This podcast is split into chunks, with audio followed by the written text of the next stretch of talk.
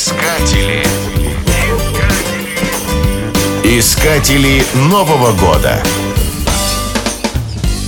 В Нидерландах и Бельгии очень серьезно относятся к первому дню наступившего года. Люди стараются вести себя правильно, не брать денег в долг и носить только новые вещи. Считается, что человек сам определяет свое будущее на весь последующий год. Если последний день Нового года провести весело, то таким и будет весь год. Еще одна традиция, которой придерживаются жители этих стран – выборы короля праздника. Женщины готовят пирог, в который помещается боб или горошина. Именно тот человек, которому достанется кусок выпечки с бобом, становится королем на всю новогоднюю ночь. А затем выбирают королеву и свиту. Искатели Нового года.